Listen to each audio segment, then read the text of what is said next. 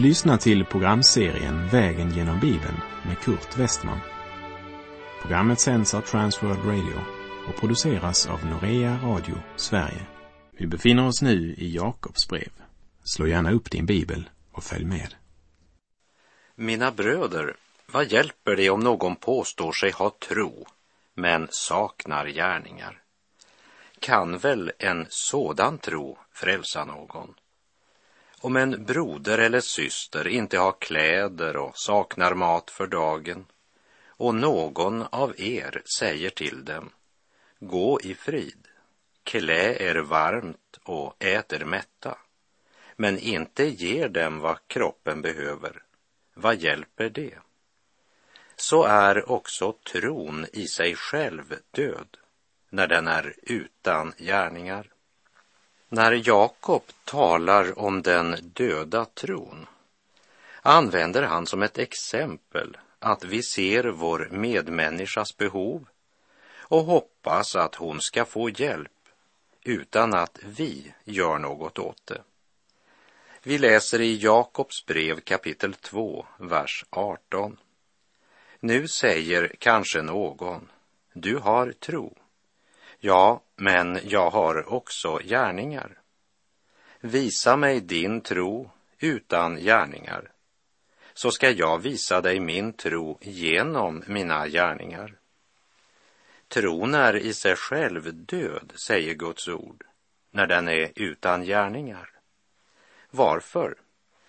Därför att den levande tron, den frälsande tron, producerar gärningar som äppelträdet producerar äpplen. Vi måste dra den konklusionen av det Jakob säger när han här talar om trons frukt. Paulus talar om trons rötter, om den grund som bär tron.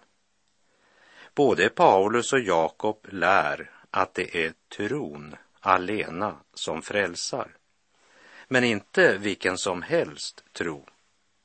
Även om bekännelsen skulle vara aldrig så riktig och läran så rätt och man håller Guds ord för att vara tillförlitligt och vår enda auktoritet för lära och liv, det är väl en frälsande tro.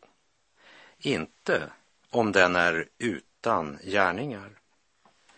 Det verkar som om några i sin rädsla för att bli lagiska gick så långt åt andra hållet att de blev evangelastiska. Man har efter eget omdöme förenklat villkoren för att upptas i den kristna gemenskapen så att det enda som krävs är att han uttalar trosbekännelsen och att det inte blir några goda gärningar som frukt av omvändelsen. Det bortförklarar man med att eh, då har man ju verkligen behov för nåden. För man vill gärna ha del i den förlåtelse som ligger i nåden, men inte del i kraften. Lägg märke till att Jakob säger inte du har tro men jag har gärningar. Gärningarna är inte istället för tron. Gärningarna är bara något som stadfäster tron. Okej, okay, du säger att du tror. Och hur stadfästs den tron i ditt liv? Jag har en tro, säger Jakob, som bär frukt och som visar sig genom de gärningar som är uppenbara för alla. En levande tro går helt enkelt inte att dölja, säger Jakob.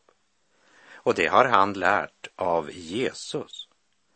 I Matteus 5, vers 14 säger Jesus, ni är världens ljus. Inte kan en stad döljas som ligger på ett berg. Paulus säger också att tron får krafter som är klart synliga. I Galaterbrevet 5, verserna 22 till och med 24 läser vi. Andens frukt däremot är kärlek, glädje, frid, tålamod, vänlighet, godhet, trohet, mildhet och självbehärskning. Sådant är lagen inte emot. Det som tillhör Kristus Jesus har korsfäst sitt kött med dess lidelser och begär. Och Herren Jesus säger i Johannes 15, vers 5 och 6. Jag är vinstocken, ni är grenarna. Om någon förblir i mig och jag i honom bär han rik frukt. Ty utan mig kan ni ingenting göra. Om någon inte förblir i mig kastas han ut som en gren och torkar bort. Och man samlar ihop sådana grenar och kastar dem i elden och det bränns upp. En församlingsföreståndare samtalade en gång med en man som påstod sig vara omvänd. Och pastorn frågade, har du kommit med i någon gemenskap med andra troende? Nej, svarade mannen. Rövaren på korset gick inte med i någon församling och han blev accepterad av Jesus i alla fall. Pastorn frågade, har du någon gång tagit emot Herrens nattvard? Nej, rövaren på korset deltog aldrig i något nattvardsfirande och han blev godkänd, svarade mannen. Då frågade pastorn, är du döpt i Jesu namn? Nej, svarade mannen. Rövaren på korset var inte döpt och han gick rakt till himlen. Har du gett någon gåva till missionen? frågade pastorn. Nej, rövaren på korset gav aldrig något till missionen och han blev inte dömd för det, svarade mannen. Den gamla pastorn ser mannen djupt i ögonen och säger Ja, min vän, skillnaden mellan dig och rövaren på korset ser ut att vara det faktum att han var en döende rövare medan du är en levande rövare. Vi läser Jakobs brev kapitel 2, vers 19 och 20. Du tror att Gud är en. Det gör du rätt i. Också de onda andarna tror det och bävar. Men vill du inte inse, du tanklösa människa, att tron utan gärningar är död? En frimodig bekännelse är inget bevis för en frälsande tro. Även de onda andarna tror. Det hjälper inte hur säker du är på att Gud finns eller hur stor teoretisk kunskap du har, om du så är teologidoktor, så betyder det ingenting om tron inte fört dig in i en levande personlig gemenskap med Jesus. En teoretisk tro, en död tanketro, kan heller aldrig fylla en människas inre liv. De gärningar Jakob efterlyser är inte laggärningar, men de gärningar som flyter fram som en frukt av den helige Ande som bor i den troende och som genom honom strömmar ut till andra människor. I Johannes evangeliets sjunde kapitel, vers 38, så säger Jesus den som tror på mig, ur hans innersta ska strömmar av levande vatten flyta fram, som skriften säger. Detta sade han om anden, som det skulle få som trodde på honom. Mitt i all min egen strävan, o hur ofta glömde jag att den kraft som är utlovad finns att tillgå varje dag. Mången gång har jag den prövat, aldrig har den svikit då. Helge ande, än du väntar, makten i mitt hjärta få. Vilken förmån, vilken ära, vilken gåva hör mig till allt jag dela får med Kristus, ja, min lott ej mista vill. Pris ske dig som allt gjort redo. Gör mig stark att varje dag i din vingård jag må verka, leva blott till ditt behag.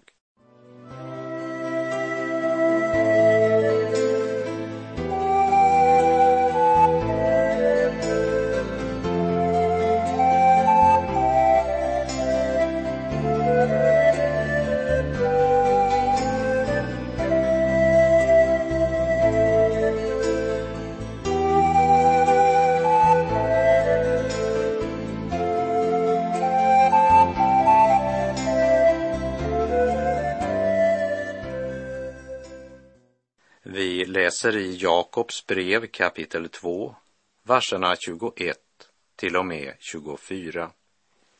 Blev inte vår fader Abraham erkänd som rättfärdig genom gärningar när han bar fram sin son Isak på altaret? Du ser att hans tro samverkade med hans gärningar och att det var genom gärningarna som tron blev fullbordad. Så uppfylldes skriften som säger Abraham trodde Gud och det räknades honom till rättfärdighet och han kallades Guds vän. Ni ser alltså att en människa erkänns som rättfärdig genom gärningar och inte bara genom tro. I Romarbrevet 4.3 säger Paulus att Abraham blev rättfärdiggjord genom tron. Och första Mosebok 15, vers 6 säger Och Abraham trodde på Herren och han räknade honom det till rättfärdighet. Blev Abraham rättfärdiggjord när han offrade sin son Isak? Och frågan är, offrade han sin son Isak? Svaret är nej.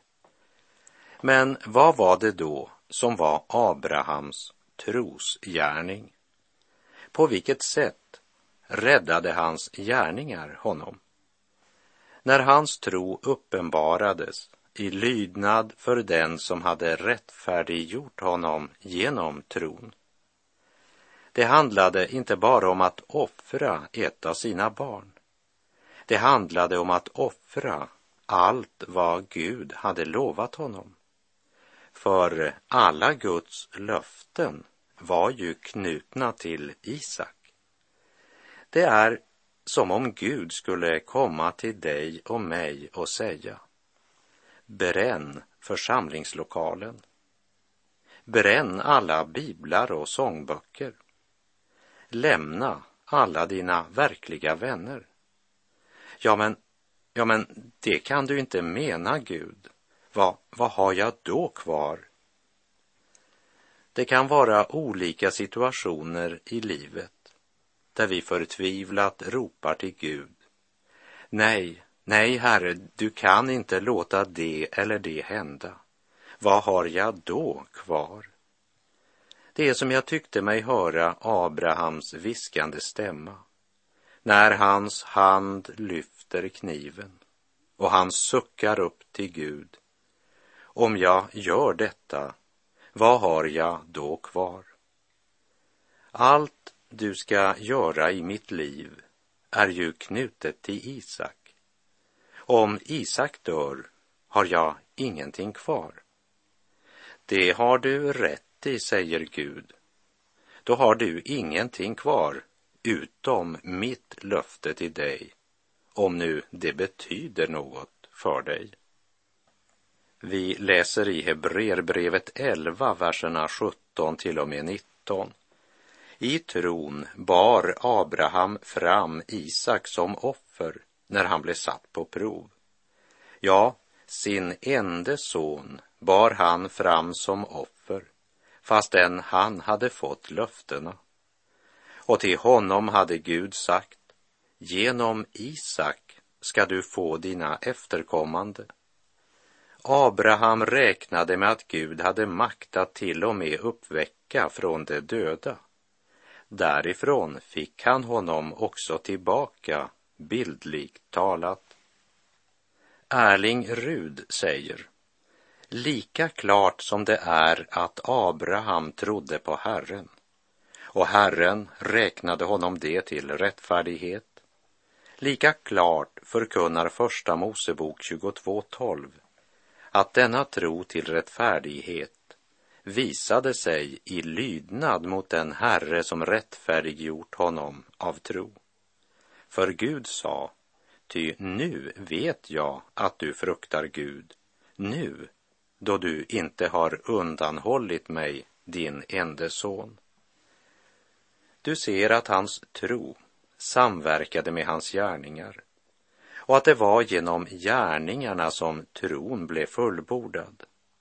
Så uppfylldes skriften som säger Abraham trodde Gud och det räknades honom till rättfärdighet och han kallades Guds vän. Konklusionen är alltså att det är den som är lydig, alltså den levande tron, tron som handlar, som uppfyller skriftens ord om rättfärdiggörelse av tro som en tillräknad rättfärdighet. Tron stadfästs genom våra handlingar, genom det vi gör och det vi inte gör. Och om inte Abraham duger som exempel för dig, så vet inte jag. Tron är grunden för allt andligt liv, men den stadfästs och den fullkomnas genom barmhärtighetsgärningar eftersom en tro utan gärningar bara är en död tro. Och med den falska tröst som en död tro ger har många samveten sövts ner så att de bedragits sina själar och utan oro gått in i den eviga natt där elden aldrig slocknar.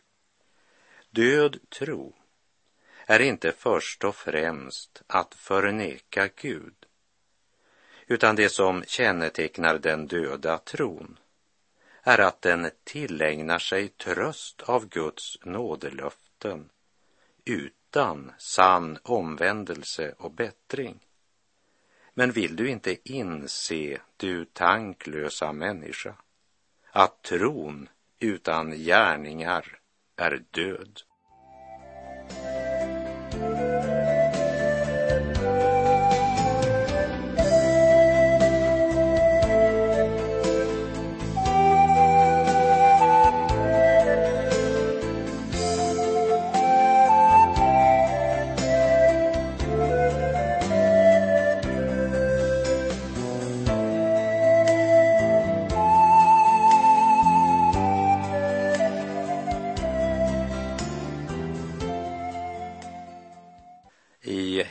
Hebreerbrevet 11, vers 31 står det. Genom tron undgick skökan Rahab att gå under tillsammans med dem som inte trodde, eftersom hon hade tagit emot spejarna som vänner. Precis som Hebreerbrevet så nämner även Jakob skökan Rahab som en förebild vars exempel vi bör studera och lära av. Vi läser Jakob kapitel 2, vers 25. Blev inte skökan Rahab på samma sätt erkänd som rättfärdig genom gärningar när hon tog emot sändebuden och förde ut dem en annan väg? Från vår vandring genom Josua boks andra kapitel så minns vi att Rahab, hon sa bland annat följande till spejarna som Josua hade sänt ut. Jag vet att Herren har gett er detta land och att en skräck för er har fallit över oss. Ja, att alla landets invånare bävar för er. Vi har hört hur Herren lät vattnet i Röda havet torka ut framför er när ni drog ut ur Egypten och så vidare. Vi har hört det vill säga de flesta i Jeriko hade hört vittnesbördet om vad Gud hade gjort för sitt folk. Så det fanns många, många hedningar i Jeriko som var överbevisade om att Israels Gud var en mäktig och en levande Gud som hade makt att gripa in i deras liv och vardag. Men för Rahab så hade vittnesbördet hon hört om Israels Gud blivit något mera än en teori. Kanske var det därför Gud ledde dessa män just till henne. Hon behövde ett personligt samtal med Herrens tjänare. Och det sätt på vilket hon handlade visade att hennes tro var något mera än en teori när hon med fara för sitt eget liv gömde spejarna på taket. Och därefter släpper hon ner dem genom fönstret med ett rep eftersom hon bodde invid själva muren. Allt det där kan du läsa om i Josua andra kapitel.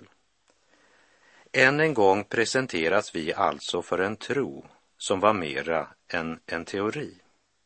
Hon kunde ha bett spejarna vända i dörren och sagt ni måste förstå att det innebär en alltför stor risk för mig att ha er i mitt hus.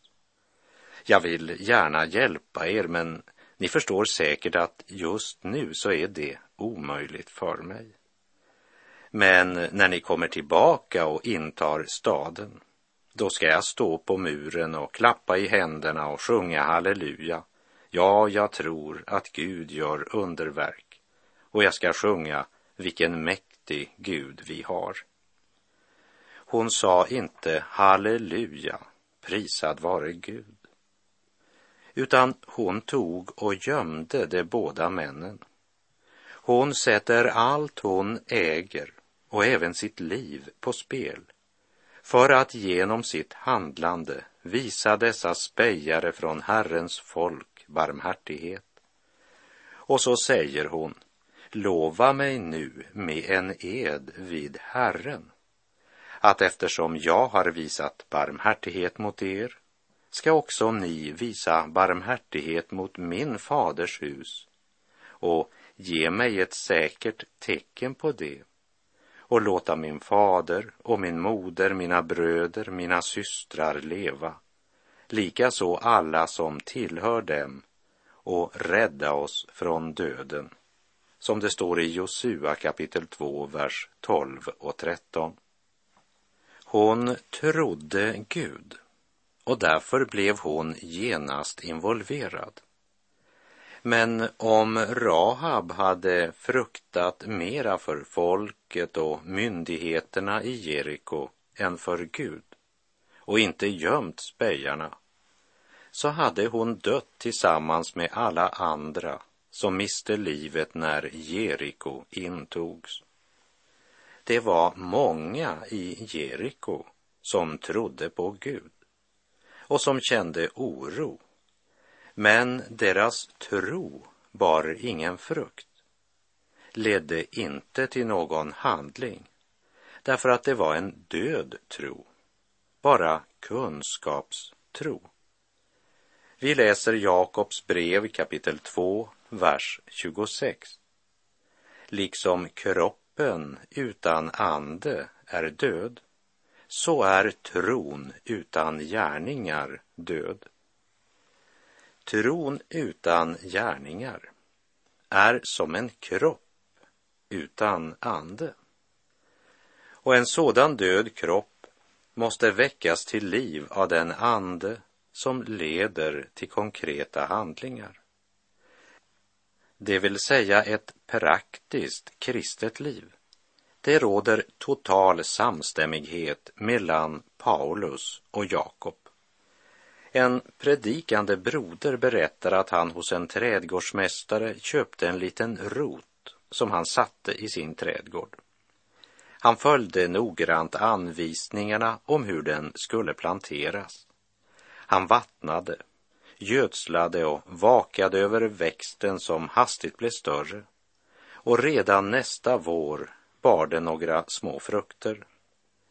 Vet du vad det var för frukt? Det var plommon. För roten han hade satt var från ett plommonträd. Tron är roten och roten producerar den samma frukt som vad roten är av. Om du lever i tron kommer det att bli frukter i ditt liv. Och ju närmare du lever Jesus, desto rikare kommer ditt liv att bära frukt. I Andra Korinthierbrevet 13, vers 5 och 6 så säger aposteln Paulus Pröva er själva om ni lever i tron. Pröva er själva. Eller vet ni inte med er att Jesus Kristus är i er? Gör ni inte det, består ni inte provet. Men jag hoppas att ni skall förstå att vi för vår del består provet. Vår store Gud gör stora under, med glädje vi det skåda få. Han sopar bort de falska grunder som många tusen vila på. Han river sönder Satans garn och frälsar sina fallna barn. Och med det så är vår tid ute för den här gången. Men vill du inte inse, du tanklösa människa, att tron utan gärningar är död, säger Jakob. Det är vad Guds ord säger. Och den som säger något annat, han är inte evangelisk utan evangelastisk. Pröva er själva om ni lever i tron. Pröva er själva. Eller vet ni inte med er att Jesus Kristus är i er? Gör ni inte det består ni inte provet, säger Paulus. Så låt oss meditera över de orden lite grann till dess vi hörs igen. Herren vare med dig. Må han genom sitt ord och sin helige ande få uppenbara Kristus för dig på ett sådant sätt att du vet med dig att Jesus Kristus är i dig. Herren vare med dig. Må hans välsignelse vila över dig. Gud är god.